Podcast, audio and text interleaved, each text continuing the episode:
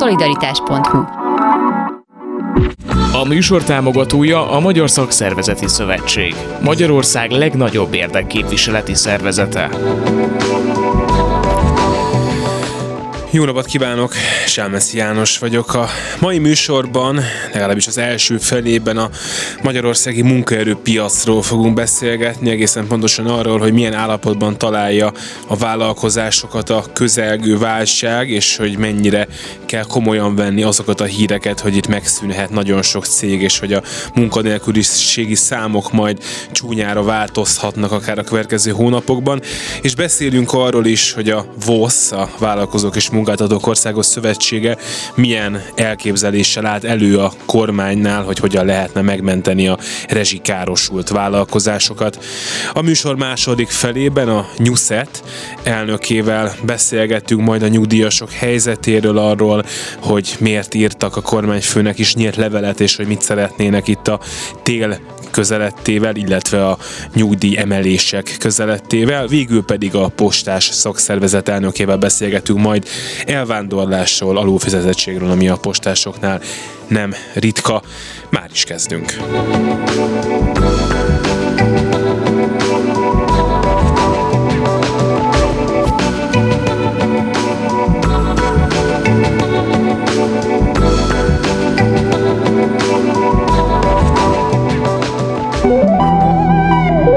Szolidaritás A telefonnál pedig itt van velünk Hornyák József, a portfólió makro elemzője, Szerbusz. Szerbusz, üdvözlöm a kedves hallgatókat! És hát miután te minden héten szinte írsz egy cikket arról, hogy a magyar munkaerőpiacon éppen mi a helyzet, akár bérekről, akár munkanélküliségről van szó, és nyilván olvasod azokat a szintén most már hetente többször megjelenő cikkeket is, amik arról szólnak, hogy hát most még nem, de majd valami nagyon rossz vár a magyar munkaerőpiacra. Ezért gondoltam, hogy beszélgessünk erről, és talán ott kellene kezdeni, hogy a magyar munkaerőpiac, és itt most talán fontos lehet azt is nézni, hogy a foglalkoztatottság milyen állapotban van, hiszen az embereket embereket leginkább az érdekli, hogy lesz-e munkájuk, meg van-e munkájuk, hogy ebből a szempontból mondhatjuk-e azt vajon, hogy egy viszonylag jó helyzetből várja a válságot, a megemelkedő költségeket, és így aztán a munkanélküliség várható megemelkedését a magyar munkaerőpiac, tehát hogy ami most van, arra lehet mondani, hogy egy olyan kiinduló pont, ami miatt talán bizakodhatunk, hogy ha rosszabb is lesz, azért az a rossz az nem lesz majd annyira rossz. Nos, egyébként igen, ez a válság egy egészen jó állapotban találta meg a hazai munkaerőpiacot. Mondhatjuk azt, hogy szinte mindenkinek volt munkahelye, aki dolgozni szeretett volna Magyarországon. 3,5% környékén mozgott a munkanélküliség. Ez egy kifejezetten alacsony szint, ez teljes foglalkoztatottságot tükröz gyakorlatilag és ilyen kedvező helyzet csak nagyon jó konjunktúrális időszakokban szokott kialakulni. Az üres álláshelyek száma, tehát a munkaerőhiány is kifejezetten jelentős volt, ez hajtotta felfelé a béreket. Tehát összességében az mondható el, hogy valóban egészen jó helyzetben voltak a hazai munkavállalók, egészen addig, amíg ez az energiaválság be nem köszöntött. Hogyha azt nézzük, hogy a vállalkozások vajon milyen helyzetben, állapotban vannak, akkor erről mit tudunk? Ugye azt láttuk, hogy a koronavírus járvány csillapodásával viszonylag gyorsan megugrott a magyar gazdaság teljesítménye, ugye a munkanélküliség nagyon lecsökkent, ahogy te is mondtad, és a gazdaság is növekedett, tehát abra lehet ebből következtetni, hogy a vállalkozások jól tudtak működni, és viszonylag jó állapotban megúzták a, a koronavírus, de hát azért azt is lehet tudni, hogy itt nagyon sokan, hát például a, a vendéglátásban mondták azt, hogy azért, hogyha most nem sikerül, akkor mégis be kell zárni, mert hogy azért a, a Covid alatt azért nagyon sok megtakarítást feléltek, nagyon sokan ugye hitelekből működtek az elmúlt időszakban, szóval, hogy mi az, amit tudunk arról, hogy hogy éri, milyen állapotban éri a cégeket ez a közelgő válság? Nos igen, azt tudjuk, hogy a koronavírus válság az nagyon erőteljesen negatívan hatott a vállalkozásokra. Sokan be is csődöltek a koronavírusnak az időszakában. Szálláshelyek, vendéglátóhelyek, éttermek nem is tudtak újra nyitni sokan egyébként a Covid-ot követően. Akik viszont újra nyitottak, azok egy kisebb kínálati szinten voltak, tehát kevesebb versenytársuk volt, ezért jobban tudták emelni az árakat például, és meg tudtak azért erősödni ebben az elmúlt időszakban, mióta a Covid lezárásokat megszüntették, azóta a kereslet jelentősen emelkedett, sokan az elhalasztott fogyasztásaikat pótolták be, de hát ebből fakadóan a vállalatok tudtak érdemben erősödni, Természetesen azért voltak akadályok, amik, amikkel szembe kellett nézniük már az idei évben. Az egyik ilyen volt, hogy a központi béremelés, a minimálbér és a garantált bérnek az emelés az 20%-os volt. Ez azért érdemi költségemelkedést jelentett számukra, és amit áremeléssel kompenzáltak, és akkor még tudták kompenzálni áremelésekkel a problémákat.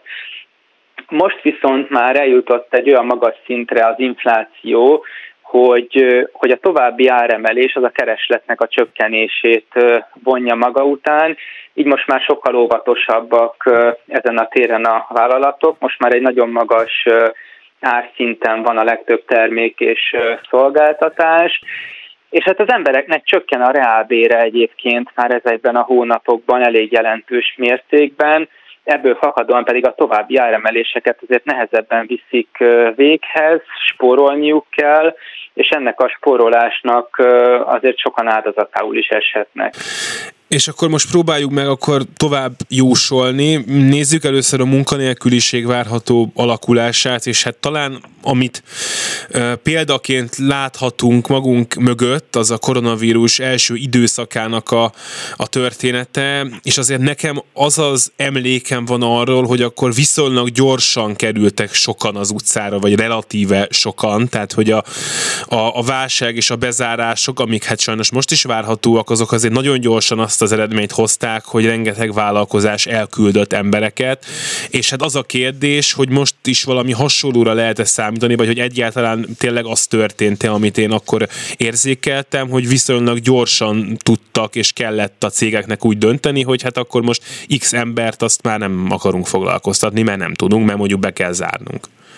Nos igen, a koronaválságban nagyon gyorsan emelkedett meg a munkanélküliség, a lezárások is nagyon hirtelen jöttek, mondhatjuk, hogy gyakorlatilag szinte egyik napról a másikra, és ez azzal járt együtt, hogy akinek be kellett zárnia, az nagyon sok munkavállalóját el is küldte, a mostani helyzet abból a szempontból hasonló, hogy most is sokan szembesülnek nagyon súlyos problémákkal.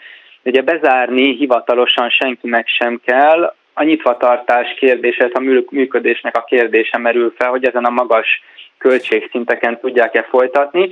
Ugye a vállalatoknak jelenleg szépen lassan árazódnak át a rezsiköltségeik, tehát van olyan vállalat, aki már szembesült a 6-szoros, 8-szoros, 10-szeres energiaárakkal, és ott már azért kellett lépéseket tenniük, illetve vannak olyan vállalatok, akik csak a következő hónapokban fogják látni a megemelkedett energiaköltségeket, mert éves szerződéseik vannak, és ezek most fognak kifutni.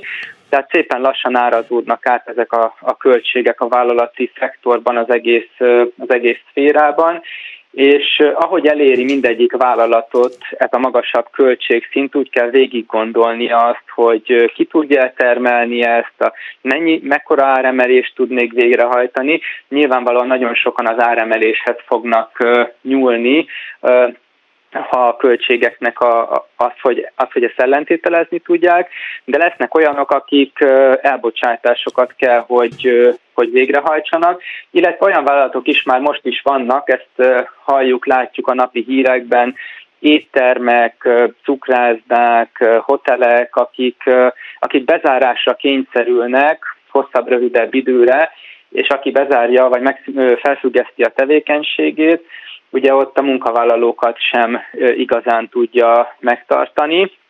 Ebből a szempontból a következő hónapok nagyon nehezek lesznek, és a munkanélküliség emelkedésére lehet számítani, főleg azokban a szektorokban, ahol magas az energiának az aránya, tehát energiaintenzív szektoroknak szoktuk ezeket hívni.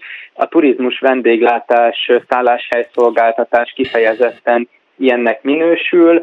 A kiskereskedelemben is sok az energiának a, a súlya, de az ipar egyes részeiben is fontossá válik az, hogy mekkora lesz az energiaköltség. Utolsó kérdés, és csak nagyon röviden, és tudom, hogy nem szép tőlem, de mégis te mekkora munkanélküliséget tudsz reálisan elképzelni?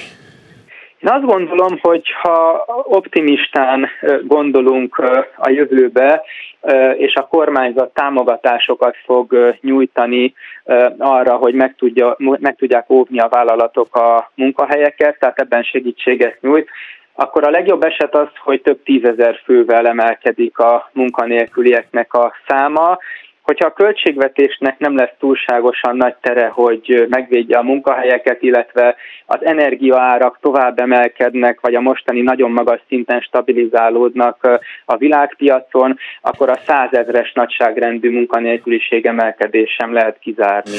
Hornyák József a portfólió makroelemzője, köszönöm szépen, hogy itt voltál. Köszönöm szépen. Szolidaritás és a témát folytatjuk Perlusz Lászlóval, a Vállalkozók és Munkáltatók Országos Szövetségének főtitkárával. Jó napot kívánok! Jó napot kívánok! És hát ott folytassuk, ahol az előbbit abba hagytuk, azt mondta Hornyák József, hogy nagyon sok múlik azon, hogy a kormányzat az milyen támogatást tud adni a vállalkozásoknak, és ugye önöknek van egy csomagja összerakva, ami a, hát a energetikai problémákat, most jelesül azt, hogy itt 5-10 szereződik a rezsiköltség, nagyon sok cégnél hivatott megoldani. Nagyon röviden foglalja össze azt, hogy, hogy mi lenne itt a megoldás, és mi, mi, mibe kerülne ez a, ez a magyar költségvetés számára. Hát ha nem is megoldani, de minden esetre a, a káros károkozást, tehát a, a tragédiát is csökkenteni. A csődbe menő vagy ellehetetlenülő cégek számát csökkenteni, és a munkanélküliek számát csökkenteni. Tehát ez, lesz, ez lenne ugye a reális uh, célunk. A, mi támogatjuk egyébként a kormányzat, és támogatjuk a kormányzatnak az első intézkedés csomagját, ugye, ami a, ami a, a feldolgozóipari energia intenzív cégekre vonatkozik de azt mondjuk, hogy ezen, a, ezen az úton tovább kell lépni, és bizony azokra az ágazatokra is gondolni kell, amelyek nem a feldolgozóiparban vannak, hiszen ott is vannak energiaigényes cégek, és amelyek nem energiaigényesnek se az, az Európai Uniós ajánlás szerint, tehát ugye ez azt jelenti, nem tudom, az előző riportban elhangzott tehát az, egy, az a cég energia, számít energiaigényesnek az EU-s fogalmi rendszerben, ahol a tavalyi, tehát 2021-es energia költségek aránya az árbevételhez képest elér 3%-ot. Vannak olyanok nagyon sokan, akik, meg, akik már nem éri el, egy kicsit elmarad mondjuk ettől, és mégis egy értelmezhető üzleti tervvel rendelkeznek, hiteleket kaptak, akár támogatott hiteleket, tehát a közösség is már fordított az ő életben tartásukon és fejlődésükre pénzt. Ezeknek a, ezeknek a cégeknek a kezét nem szabad elengedni, tehát akinek, akinek megvan a potenciál, hogy, hogy túlélje ezt, ezt a válságot, aki hajlandó arra, hogy megtartsa a munkavállalóit, vagy legalábbis megtartsa a nagy részét, mondjuk 90%-át, aki hajlandó arra, hogy energiahatékonysági beruházásokat indítson, vagy hajtson végre segítséggel, őket támogatni kell. Most nézzük Mind meg egy konkrét példát, hogy ez hogy, ez hogy néz neki az önök... Becsüljük, nyilván ezek csak első becslések, hogy 1000 hmm. milliárdos nagyságrendű, egy, egy 1000-2000 milliárdos nagyságrendű is lehet ez a támogatás, de, de természetesen ez akár pénzügyileg is, hát nehéz így fogalmazni, de mindenképpen létkérdés, hiszen hiszen megnéztük, hogy mennyi mondjuk a jövő évben a, az államháztartási tervezett bevétel, ez ugye több mint 20 ezer milliárd, ugye ezt a lakosság és a vállalkozások adják össze különböző adójárulék formában, és hogyha ennek csak a 10%-a esik ki, pont az az a 2000 milliárd, amit most oda kellene adni előre, hogy megmentsük ezeket a cégeket azért, hogyha egyszer véget ér a válság, hogyha egyszer elindul a béke folyamat, amit mindenki vár, akkor legyenek vállalkozások és legyenek munkavállalók, utána újra tudnak indulni, és meg tudják termelni ezeket a bevételeket. Szóval, hogyha megnézzünk egy konkrét vállalkozást, amelyiknek mondjuk nem is tudom eddig havi 100 forint volt a rezsie, és most havi 1 millió forint lesz. Sajnos attól tartok, hogy vannak hasonló jellegű számok. Igen. És ő azt mondja, hogy ő nem bocsát, tehát mondjuk vállalja, hogy nem bocsátja el a munkavállalóit, akkor mondjuk az önök javaslata alapján mekkora állami támogatást kéne, hogy kapjon, és mondjuk mit kéne még vállalni esetleg mellé? Hát ugye ez inkább azt mondanám, hogy, hogy ez is ez egy csomag, ez egy, ez egy javaslatcsomag, ami, aminek az elemei egymásra épülnek. Tehát nem azt mondtam, hogy mindegyiket meg kell valósítani ugyanolyan hatékonyság, vagy ugyanolyan intenzitással, csak azt mondtuk, hogy ezekből lehet összerakni egy olyan csomagot, ami hatékony segítség lehet. Egy ilyen vállalkozásnál, aki, amelynek mondjuk tízszereződött az energiaköltsége, és vállalja, hogy megtartja a munkavállalóit, nyilvánvalóan első körben egy ilyen szektorsemleges munkaerő megtartási valamilyen támogatást kell kapni. Ugye ennek a formáit konkrétan ismerjük a Covid óta, hiszen a kormányzat akkor is kidolgozott, a kormányzattal közösen a a kormányzat dolgoztak ide, mi segítettünk neki tanácssal csiszolgatni, hogy, hogy ez jó legyen. Kidolgozott egy ilyen, egy ilyen eljárásrendszert, és emellett persze az energia beruházását támogatni kell ennek a kis, ugye ez egy kis cég, hogyha 100 1 millióra ment, akkor ez egy igen, ez egy mikrocég, de akkor is vannak, vannak olyan beruházásai, mint például a Széchenyi kártya programban, egy energiakártyával, hosszú lejáratú hitellel kell támogatni. Ez egyébként már van is, tehát ez, ez a rész a csomagnak megvalósult. Rendelkezésre kell bocsájtani pályázatokat, és akkor, akkor, akkor meg lehet menteni ezt a céget is. A Covid alatt, amennyire én emlékszem, a jellemző az ugye a bértámogatás volt egy bizonyos szintig, illetve hát az ilyen különböző hitel támogatások, olcsó hitel, azaz nem nagyon szeret a kormány, és most ezzel lehet persze vitatkozni, olyan típusú vissza nem térítendő támogatást adni, hogy odaadom, és akkor tessék, most megsegítettelek. Ilyesmikre is szükség lenne? Tehát, hogy itt vannak olyan eszeveszett költségemelkedések, amihez tényleg az kell, hogy azt mondja az állam, hogy én akkor X cégnek, ami vállal Y feltételt, tényleg odaadok havi ennyi forintot azért, mert pontosan tudom, hogy nem tudod különben kifizetni a gázszámládat. Így van, és ezeket be is vállalta a kormányzat most is, hiszen az általam említett csomag, amely a feldolgozóipari cégekre vonatkozik, az energiaintenzív feldolgozóipari cégekre, KKV-kra, pont azt mondja, hogy ugye, hogyha volt eddig 10 egység az energiaszámlád, és most lett 60 egység, akkor a, akkor a növekmény az 50 egységnek a felét visszaadom neked, uh-huh. a számlát kifizetem utólag. Az október, november, december havi áramszámlának a felét kifizetem, a növekmény felét kifizetem. Tehát ez egy jó irány, ebben a kormányzat nyilvánvalóan körültekintően jár el, és hát a kormányzati felelősség az övék, a a, a, költségvetési felelősség is az övék, tehát ezt nem lehet elvitatni. Mégis van olyan módszer, lámlám működik a, a, az energia intenzív feldolgozóipari cégeknek, tehát a gyártásban, amelynél oda lehetett adni, és akkor emellé lehet adni energiahatékonysági beruházásra, hosszú távú forrás lehet kombinálni egy, egy visszatérítendő, tehát egy hitellel, egy alacsony kamatozású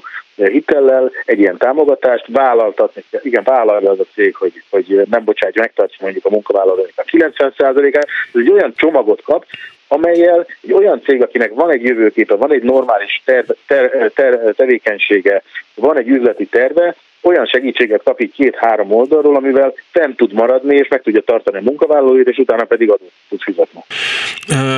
ugye beszéltünk erről a elképzelés, vagy egy, erről a kisvállalkozásra, akinek 100 ezerről 1 millióra ment föl a rezsiköltsége és hát hogyha nagyon sok ilyen van, és kisi vállalkozásokra gondolunk, akkor azért gondolom, hogy viszonylag sietni kéne. Tehát, hogy mikorra kellene egy ilyen szektorsemleges támogatási rendszert kidolgozni, és hol tart ez vajon ahhoz, hogy, hogy tényleg a lehető legtöbb céget meg lehessen, meg legtöbb munkahelyet meg lehessen menteni? Hát igen, ez a 100 ezerről 1 millióra, ez egy valóban egy mikrovállalkozás valóban. Őrájuk is gondolni kell, nyilván ott nem egyedi vizsgálódás és egyedi pályázatokra van szükség, hanem, hanem inkább ilyen, ilyen hogy is mondjam, általános támogatása. Hát igazán sok idő nincsen, és hát gőzerővel dolgozik a, a kormányzat is ezen. Szerintem azon az úton, még egyszer mondom, jó elindulni, amit a, amit a feldolgozóipar, a gyártásra kitalált, kitaláltak, szerintem az, azt le, le, is lehet adaptálni. A Covid válság alatti eszközök jók, azokat lehet adaptálni. Ki kell számolni, és el kell kezdeni minél előbb, még mielőtt a csőt hullám elkezdődik. Ugye, hogy betör a, a, a fűtési szezon, betör a tél, el kell kerülni azt, hogy, hogy ilyen óriási csőt hullám kezdődjön el, mert akkor felégetjük a jövőt. Hát beszéljünk akkor erről a csőt hullámról, amit itt a sajtó már megjósolt, meg azért nyilván az elemzések is szólnak arról, hogy hát valamennyi vállalkozás nyilván meg fog szűnni, ez teljesen világos, hogy egy ilyen típusú uh, kiadás növekedést, és itt azért nem csak a rezsiköltségekről van szó, hanem a munkaerőköltsége is fölmegy, a beszerzési költségek fölmennek, stb., hogy ezt nem fog mindjárt mindenki kibírni, és a kérdés az, hogy létezik-e már ilyen kalkuláció akár önöknél, akár máshol, amelyik mondjuk azt mondja, hogy, hogy egy pozitívabb esetben mennyi vállalkozás szűnik meg, egy negatívabb esetben mennyi vállalkozás szűnik meg, és hogy mi múlik, hogy mi valósul végül meg. Nyilván az említett állami segítségen biztosan sok minden múlik. Igen, lehet modelleket csinálni, de én inkább azt, én azt, inkább azt az utat járnám, vagy járom, vagy járjuk a érdekképviseletként is, hogy nyilván megszondázzuk a tagságot, megszondázzuk a vállalkozásokat, ezt egyébként nagyon sokan csinálják, és akár a, még egyszer mondom, a költségvetési oldalról elindul, elindulok úgy, hogy hogyha megszűnik mondjuk a vállalkozások 5%-a, 10%-a, és az milyen adó és járulék kiesést jelentene. Ráadásul az az újraindulást el lehetetleníteni, hiszen ami megszűnik, az nem fog újraindulni, akkor ebben, ennek a mértékével most el, össze kell állítani egy ilyen programot. Én szerintem ez egy jó út lehet. Az is egy jó út lehet, hogy, hogy nem a nem csak a, azért is nem csak a, a feldolgozóipart, nem csak a gyártást kell támogatni, még egyszer hangsúlyozom, ez egy jó program, és ezeket kell, rajtuk kívül is kell, hiszen a multiplikatív hatása az egyéb ágazatoknak, tehát mondjuk egy szolgáltatásnak lényegesen magasabb, mint a, mint a gyártásnak. Mire gondolok? Arra gondolok, hogyha, hogy, a, hogy, hogy egy szolgáltatásnál, hogyha valamilyen ágazat vagy egy vállalkozó csoportja megszűnik létezni, akkor az sokkal több a, mind, mind mind a, a, a keresleti oldalon, tehát mind az ő beszállítói és a beszállítójának a beszállítója, hiszen azok Magyarországon vannak, azokat is jobban érinti, és a felvevő piac is inkább Magyarországon van, és a, a felvevő piacát is jobban érinti. Tehát, tehát például azért is fontos lenne a szolgáltatásnak, ugye itt a kereskedelem, szolgáltatás, turizmus, stb. ilyenekre gondolok, arra is koncentrálni, mert annak a multiplikatív hatása magasabb, mint a, mint a mint csak a gyártásé, mint csak a, a feldolgozóiparé. Nagyon kevés időnk van, de hát itt azért nagyon sokan félnek attól nyilván, hogy el fogják veszíteni a munkájukat, és hogyha én egy olyan dolgozó lennék, egyébként abban az értelemben vagyok is, hogy pontosan tudom, hogy a mi rezsiköltségünk is fel fog menni, de hogyha látnék ilyen számlákat, amik egyébként tényleg lehet, hogy nagyon sok dolgozó már látott, hogy az ő főnöke megmutatja, hogy most ennyit fizetünk majd a áramért és a gázért, meg még nem is tudjuk mennyit, szóval, hogy akkor én nagyon félnék valószínűleg, hogy nem biztos hogy lesz munkám két hónap múlva. Mennyire kell ettől félniük a munkavállalóknak? Nyilván mindenki tart a jövőtől, és mindenki fél ezektől a helyzetektől. Mi próbálunk előre menekülni, és ezt javasoljuk a gazdasági kormányzatnak is. Tehát Nyilvánvalóan a, a félelem az önmagában egy, egy, egy emberi tulajdonság, de inkább azt mondanám, hogy, hogy egy nagyon komoly kockázat, egy nagyon komoly probléma jön velünk szembe, és a kockázatot nem félni kell, és elszaladni, hanem, hanem kezelni kell. Ez pedig számokat igényel, még egyszer mondom, elmondtuk, a, ahogy, ahogy hangsúlyoztam is, elmondtuk, hogy mi, milyen, milyen mi megközelítésünk, fönn kell tartani minél nagyobb részét a gazdaságnak, mert hogyha ezt sikerül föntartani, és ebben most áldozunk, az azt jelenti, bocsánat, hogy, a, hogy az újraindulásnál meg lesznek ezek a munkahelyek, és meg lesznek ezek a vállalkozások, ezek a cégek, ezek be tudnak indulni. Ha most nem tesszük oda magunkat, és nem segítünk, akkor elvesznek ezek.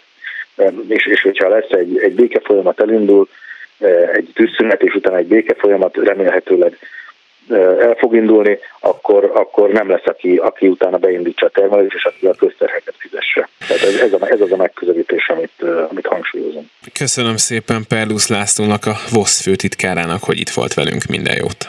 Köszönöm, minden jót! Szolidaritás Hegyesiné Olsós Éva az Életet az Éveknek Szövetség elnöke, a nyugdíjas szervezetek egyeztető tanácsának soros elnöke van itt velünk a vonalban. Jó napot kívánok! Jó napot kívánok! És írtok egy nyílt levelet Orbán Viktornak, aki egyébként az idősek tanácsának elnöke, és ebben nem menjünk bele, de nyilván miniszterelnökként írtak neki elsősorban, abba menjünk bele, hogy miről írtak neki. Hát arról, hogy milyen problémák vannak az országban, és hogy az időseket ez, ez mennyiben érinti, nagyon sokat lehet hallani ezt. Miért gondolták, hogy egy ilyen levéllel még jobban fel kell erre hívni a figyelmet?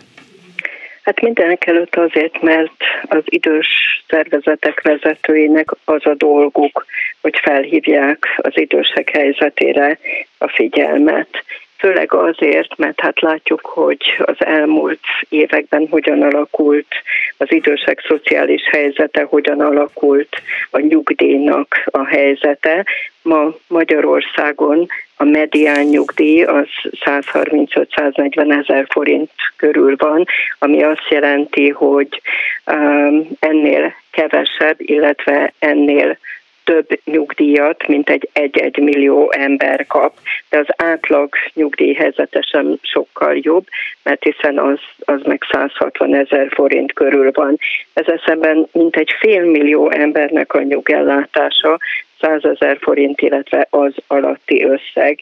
És ugye jelenleg azt látjuk, hogy főleg az ő helyzetük rendkívül súlyos, hiszen abba a fogyasztói kosárba, ami az ő fogyasztói kosaruk, három terméknek kell beleférnie, vagy kellene beleférnie.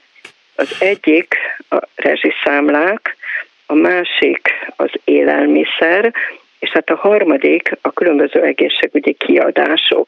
És hogyha ebből a háromból mindegyiknek emelkedik az ára, de ezek közül kettőnek drasztikusan emelkedik az ára. Ugye az élelmiszerek árát, azt már most látjuk, az, az 30-40 százalékkal, sőt van olyan élelmiszer, aminek az ára több mint 60 százalékkal emelkedett, és ezek alapvető élelmiszerek. És hát a rezsiszámlákról még viszonylag keveset tudnak az idősek, tehát ha kérdezzük őket, hogy ez hogyan érinti őket, főleg azzal szembesülünk, hogy szoronganak, mert nem tudják egészen pontosan, hogy mi fog következni, de ha a rezsiszámlák megérkeznek, az első magasabb számlák november-decemberben, akkor lehet arra számítani, hogy ezek az emberek, akiknek rendkívül alacsony a nyugdíjuk, és közöttük nagyon sokan vannak olyanok, akiknek ez az egyetlen jövedelmük, ők rendkívül nehéz helyzetbe fognak kerülni, és ez azt jelenti, hogy az ő életminőségük, sőt élet esélyeik fognak rendkívüli mértékben romlani. Ezért fontos tartjuk, hogy erre fölhívjuk a figyelmet. Vannak javaslataink egyébként, és mi tulajdonképpen azt kértük, hogy a miniszterelnök, az idősek tanácsának elnöke jelölje ki a tárgyaló partnert, akivel érdemi tárgyalást tudunk folytatni, jól ismerve az egyes idős csoportoknak a helyzetét. A javaslatokról beszéljünk egy picit. Ugye lesz majd itt egy nyugdíjkorrekció novemberben, meg nyugdíjprémium is valamekkora. A kérdés az, hogy ezek a mértékek, amik hát nem túl nagyok, ezek mennyit segítenek az időseknek, és mennyiben kéne változtatni ezen, ami a törvény szerint jár majd, hogy, uh-huh. hogy kicsit nagyobb segítséget jelentsen a, a uh-huh. kevésbé uh-huh. szerencsés idősek számára. Mielőtt ezt mondom, hadd mondjak három nagyon fontos adatot, mert ugye állandóan halljuk azt, hogy jó, hát Európa más országában is magas az infláció. Tehát ez nem egészen így van, mert hogy mennyire magas az infláció, azért az egyáltalában nem mindegy. Mi azt látjuk, hogy az EU tagállamok fogyasztói számára augusztusban a megelőző év augusztusához képest 14%-kal emelkedett a, az élelmiszerár, az eurózóna tagországaiban 12,4%-kal, ez szemben Magyarországon 31,1%-kal. Mindez azért nagyon fontos, mert ugye most már ismert az, hogy január és augusztus között az infláció az 10,7%-os volt, és a nyugdíjemelés mértéke az éves infláció mértéke, de ebben az esetben az első nyolc hónap tényadatait kell figyelembe venni, továbbá a következő négy hónapnak a prognózisát, és a kettőt együttesen kell figyelembe venni a novemberi nyugdíjkorrekciónál mi azt látjuk, hogy már látszik, hogy augusztusban az Eurostat számítása szerint 18,6% volt Magyarországon az infláció, és lehet arra számítani, hogy a következő hónapokban az infláció mértéke az ennél is magasabb lehet. Tehát mi arra számítunk, hogy az éves infláció 15% körül lesz, ebből adódóan a nyugdíjasok eddig kaptak az év elején 5%-ot, majd júliusban 3,9%-ot, ez eddig mindösszesen 8,9%, és mi arra számítunk, hogy ez kerül kiegészítése 15%-ra. Tehát ez körülbelül 6,1%-os emelést jelent, ezt várjuk novemberben. Természetesen ez a 6,1%-os emelés, ami visszamenőleges hatályú januárig, ez nem ugyanazt jelenti annak, akinek 100 ezer forint a nyugdíja, mint annak, akinek mondjuk 800 ezer vagy 1 millió forint, vagy annál magasabb. És éppen ezért mi azt gondoljuk, hogy annak érdekében, hogy a legalacsonyabb nyugdíjjal rendelkezők kapjanak tényleges segítséget, nekik legalább 4%-os további nyugdíjemelésre lenne szükségük. De de bármilyen segítség azt gondoljuk, hogy az ő számukra nyugodtan mondhatom életmentő lehet.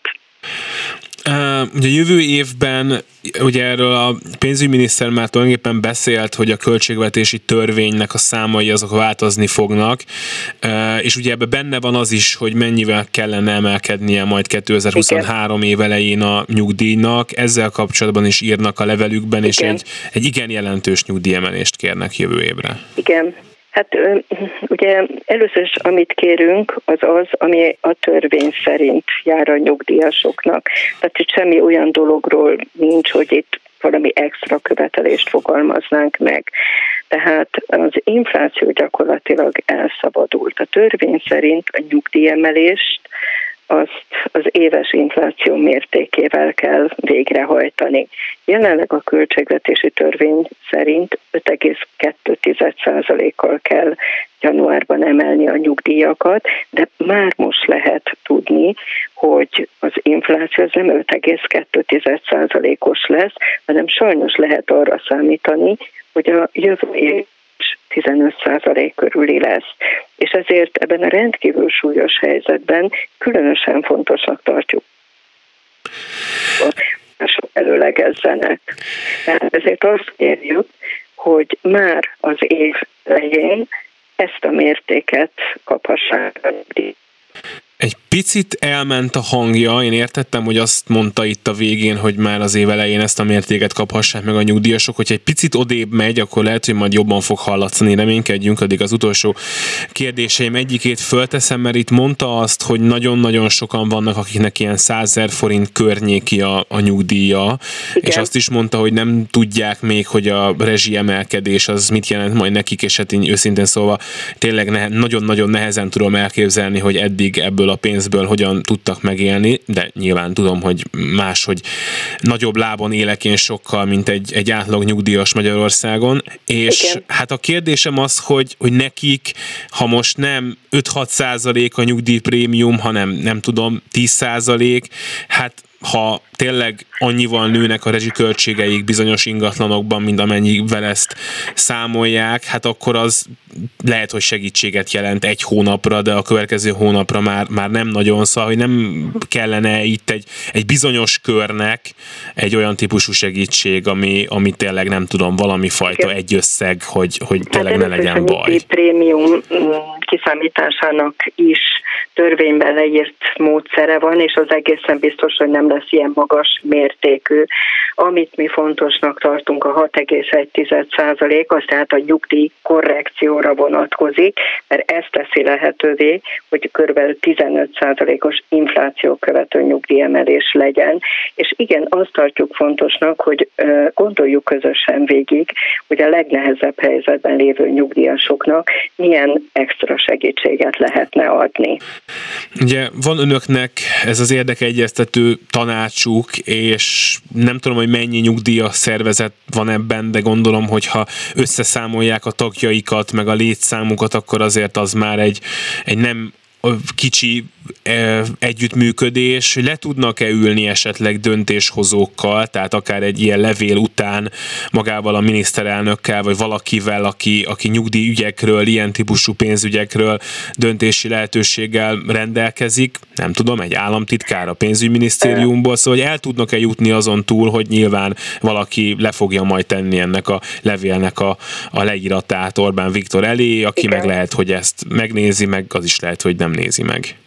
Igen, hát először is hét nagy országos idősek szervezetéről van szó, és a taglétszámunk az kb. 250 ezer, és szerencsére a nyugdíjas szervezetek vezetői szakértőkkel is, kiváló szakértőkkel, egészségügyi szakértőkkel, nyugdíj szakértőkkel, statisztikusokkal, más szakemberekkel dolgoznak együtt, és igen, azt gondoljuk, hogy a mi szervezetünk partnere tud lenni a kormányzatnak, és igen, le tudunk ülni, és nagyon is szeretnénk, hiszen a célunk az az, hogy megértsük nyilván azokat a szempontokat, amik kormányzati szempontok, és azt szeretnénk, hogyha megértethetnénk, hogy különböző nyugdíjas csoportok különböző helyzetben vannak. Tehát a nyugdíjas társadalom rendkívül sokszínű, és nyilván más azoknak a helyzete, akik egészségesek,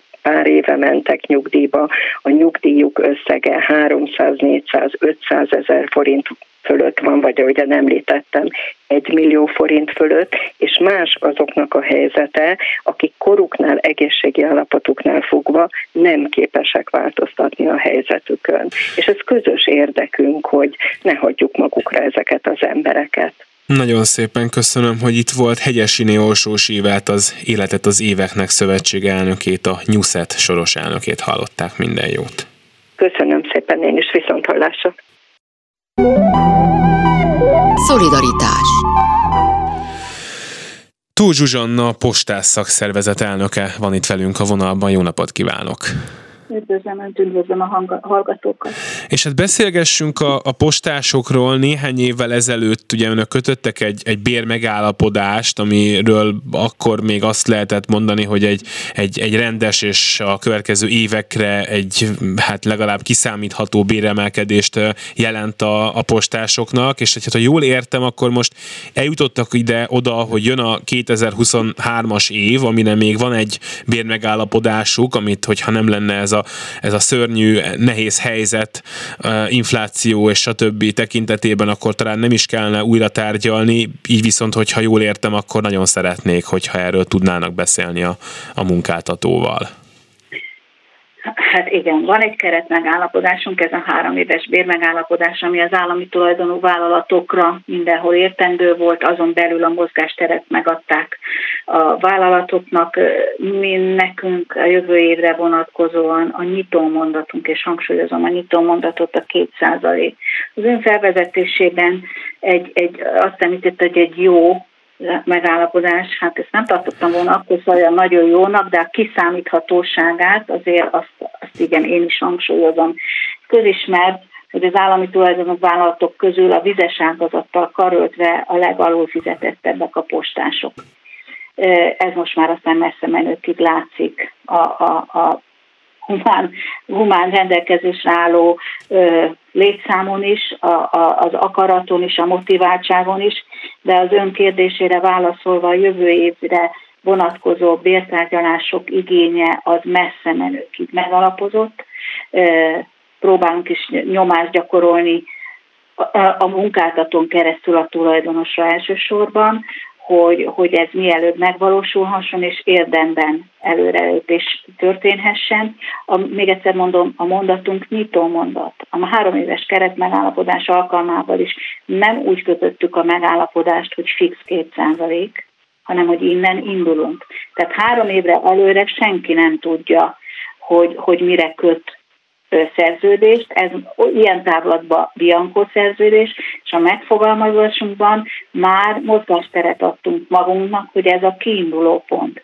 Hát van, mi, van miért elrugaszkodnunk ettől a számtól, és van miért tárgyalnunk, és nagyon bízom, hogy lesz is erre lehetőség. Ugye a két százalék az egy nagyon durva reálbér csökkenés jelentene 2023-ban a dolgozóknak, az, az biztosan borítékolható, de még mielőtt erről beszélünk, meg arról, hogy mi lenne a elfogadható szám, egy kicsit nézzük azt is végig, hogy itt a, ennek az évnek is a évelei béremelkedése az mennyiben tudta ellensúlyozni az, az nagyon-nagyon magas inflációt? Vagy már ebben az évben is arról kell beszélni, hogy kevesebbet ér a, a postánál dolgozók fizetése is, mint tavaly?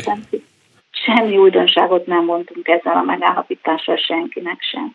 Tehát a keretszerződésben rögzített 9% egy előre lépés volt annak érdekében, hogy azt a lemorzsolódást, amit a postások magukének tudhatnak, egy lépcsőfokkal megtegyük. Adottak voltak a keretek, adott benne a mozgástér. Úgy gondoltuk, hogy ez a lehető legjobb felosztás a bázisteremtő képességét is tekintve abból kell dolgoznunk, ami lehetőségünk van. Már a 9%-os bérfejlesztés is, és az elmúlt idő is a reálbér csökkenés tényét idézi elő. Tehát de nem biztos, hogy nem vagyunk egyedül ebben a gondolkodásban és ebben az elmélkedésben, de hát szorítkozunk valóban a postásokra, hiszen csak értük, tehetünk mi, és személy szerint én magam is bármit is. Nagyon nagy küzdelem előtt állunk és nagyon-nagyon kérjük is a munkavállalókat mögöttünk, hogy ebben támogassanak, és minél többen szakszervezeti tagságokkal erősítsék azt az igényt, hogy a bértárgyalások eredményességgel bírjanak. Mennyire lehet ezt a két százalékot vajon feltornászni a jövő évre? Hát, hogyha én jós lennék, és, elő, és, és, és bármit ebben tényként tudnék mondani, hogy mennyit lehet, azt, azt ember nem tudja megmondani, hogy mennyire szükséges, az viszont, az viszont leírhatatlan, és abban nincsenek szavak. Tehát amikor itt, és nem, nem, nem feltétlenül szociális megközelítésen, hanem az elvégzett munka megfizetettségének a, a tükrében gondolkodom, és hogy egy bérből meg lehessen élni egy, egy bizonyos normál szinten, az a jelen körülmények között én azt hiszem, hogy húsba vágó, és, és tényleg olyan érdemi tárgyalásokat igényel, és olyan, olyan kölcsönös párbeszédet munkavállalói és munkáltatói oldalról, benne nagyon különösen górcső alá véve a dolgozókat, hogy erre, erre nem tudok tovább cizellálni szavakat. Értem, amit mond, mi az a százalék, ami tudom, hogy ez nagyon nehéz, meg tudom, hogy nem tudjuk azt se, hogy az infláció majd a következő évben hogyan alakul, de mi az a százalékos béremelés, és aztán nem tudom, hogy ez mindenkinek járna el, vagy a kevesebbet keresőknek több, a jobban keresőknek kevesebb a, a posta dolgozói közül, szóval, hogy mi az a százalék, amivel elégedettek lennének. hát az elégedettség az elmaradás tekintetben az sokkal nagyobb nagyságrendűnek kellene lenni, mint amiről egyáltalán beszélhetünk, de a két számjegyű és a két számjegyű legalább kettessel kezdődő, azt, azt, azt gondolom, hogy egy olyan cél, ami, ami a megélhetést és azt a fajta elismerést és megfizetettséget biztosítja, ami elvárható. És akkor ez a 20 százalék, ugye akkor mondjuk a kettessel kezdődő két számjegy, azt jelenti, az, az mindenkinek, vagy 20 százalék a legkevesebbet keresőknek? Gondolom, hogy garantált bér, minimumosok, hát, minimálbéresek is vannak a postánál. Uh-huh. Természetesen igen, sajnos minimális garantált minimálbérben érintett kollégák is vannak, illetőleg ennek a bérküszöbnek a közelében sokan.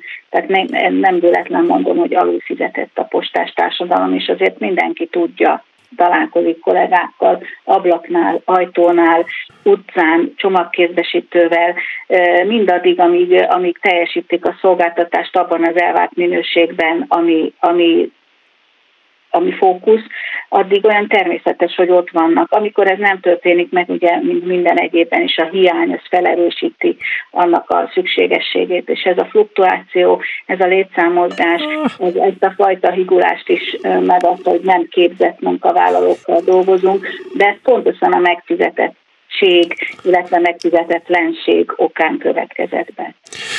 Mennyit keres most egy postás, aki mondjuk 8 órában dolgozik, tehát nem túlórázza magát agyon, hanem annyit dolgozik, amennyiről azt gondoljuk, hogy az a, annál többet nem jó, hogyha valakinek kell dolgozni egy nap? Hát egy postás, hogyha ha most lép be egy kézbesítő a kötelékbe, akkor még nem képzett, és akkor a minimálbér a megszólított összeg, 200 ezer forint. Amint elvégzi a postai belső képzést, akkor 265 ezer forint a képesítés után. Aztán, hogyha a regionalitással jelenlevő munkaerőpiaci helyzet lehetőséget ad arra, hogy, hogy másképp nem lehet, lásd Budapest, munkavállalót felvenni, ott, ott már kissé felturbozottabb, valamelyest néhány tízezer forinttal magasabb összeggel is. Ugye ezért a pénzért azért azt gondolja az ember, hogy nem a legvonzóbb munkahely a, a Magyar Posta. Nem. Hát pontosan nem, igen. Tehát elég kétségbejtő a helyzet. Az elvégzett munka pedig, a kitettség, az időjárás kitettsége, a, a szabályoknak a, a tudása, annak a kötelezettsége, ami ugye leszedi mind a munkavállalót, mind az ügyfelet, mind a munkáltatót, az, az is elismerést kívánna az ügyfelek igényeinek a kielégítése, velük szemben levő kommunikációs készség megjelenés szintén. Tehát ez az alapbér, és hangsúlyozom ezért ez alapbér, tehát plusz jövedelmezési lehetőségek vannak, bónusz pontok után, pótlékok, ösztönző, van jóléti juttatási segélyrendszer, Szóval azért ez, ez keresetben több lehet, de azért, ha maradjunk az alapbérnél, sajnos az ennyi. A postások többsége egyébként túlórázik azért, hogy megíjen, per azért, mert hogy muszáj, hogy valaki kivigye az újságot, meg kivigye a csomagokat, és nincs elég munkaerő? Lokálisan jelen van, igen, több helyütt. Tehát azért országosan vagyunk jelen, ugye minden településen az ügyfélszokások megváltozása mentén vidéken, olyan területeken ez lehet, hogy nem annyira mérvadó, de Budapesten, nagyvárosokban, és pont a fluktuált létszám miatt, a munkaerőpiac elszívása miatt, hiányzó létszám miatt jelen van a túlóra is jelen van a pluszmunka. Ki most a postásokról beszéltünk, őket ismeri mindenki, de nagyon sokan dolgoznak a postánál, amennyire tudom, talán Magyarország legnagyobb munkáltatója még mindig a Magyar Posta, ami azért azt is jelenti, hogy rengeteg emberről beszélünk most, amikor beszélgetünk önnel, meg hát sajnos azt is jelenti, hogy ha a postánál van egy fizetésemelés, akkor az nagyon-nagyon sokba kerül a költségvetésnek is, és ezért is van önöknek hmm, talán kifejezetten nehéz dolguk. Nem a költségvetésnek kerül sokba, pontosan erről van szó. Nekünk a bevételeinkből kell fizetnünk mindent. Tehát pontosan erről van szó, minket a, a, a kormányzat, a tulajdonos egy forinttal nem támogat a versenypiaci tilalmak miatt. Tehát minden, amit a Magyar Posta megkeres, azt tudja bérekre fordítani a magyarul. Bérekre, beruházásra, fenntartásra, minden költségét a bevételeiből kell fedezni.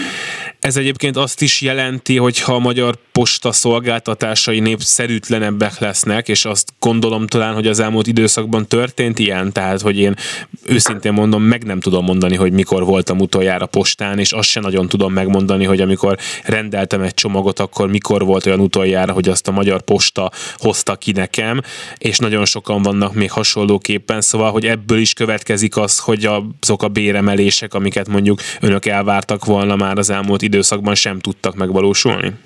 Igen, ez egy nagyon logikus sokfejtés, és ez így van, és nem feltétlenül a népszerűtlenségre utalni ezzel, hanem a megváltozott ügyfélszokások. Ugye elektronikus útra terelt levelezések, maga az elektronika jelenléte, tehát nem levélben kommunikálunk egymással, nem kell a levelet közvetítenünk a feladótól a címzettig. A számlalevekre szorítkozott nagyságrendileg ugye a kézbesítendő küldeményeknek a, a miensége, a hivatalos iratok, hála Isten, hogy jelen vannak Magyarországon, és ez igényli a kézbesítő kollégák jelenlétét.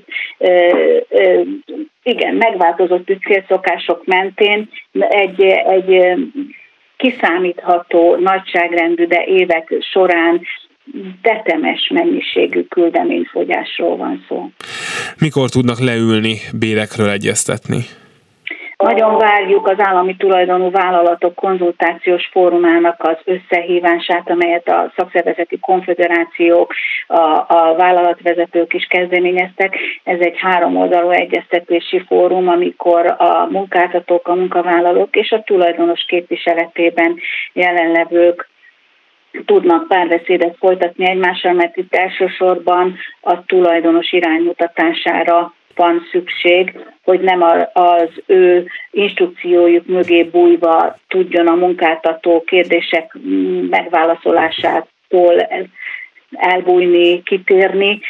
Az őszi időszakban mielőbb szeretnénk leülni és elkezdeni azokat a gazdasági és folyamategyeztetéseket, ami alapján belelátunk, hogy milyen keretekkel dolgozhatunk. Köszönöm szépen Tóth Zsuzsannának, a postás szakszervezet elnökének, hogy itt volt velünk. Minden jót kívánok! Üdvözlök mindenkit, minden jót! A műsor ezzel véget ért, a szerkesztő Gerendai Bals Ágnes volt, a telefon Leoszki Miriam kezelte, a technikus Gál Bence volt, segített Kemény Dániel is, és most pedig Véna Gyöngyi jön a hírekkel, önök maradjanak a Klubrádióban, és nagyon szépen köszönjük azt a sok támogatást, amit a túlélési gyakorlatunk keretében már eddig is küldtek nekünk, folytatjuk, és nagyon szépen köszönjük még egyszer mindent, én minden jót kívánok! A műsor támogatója a Magyar Szakszervezeti Szövetség, Magyarország legnagyobb érdekképviseleti szervezete.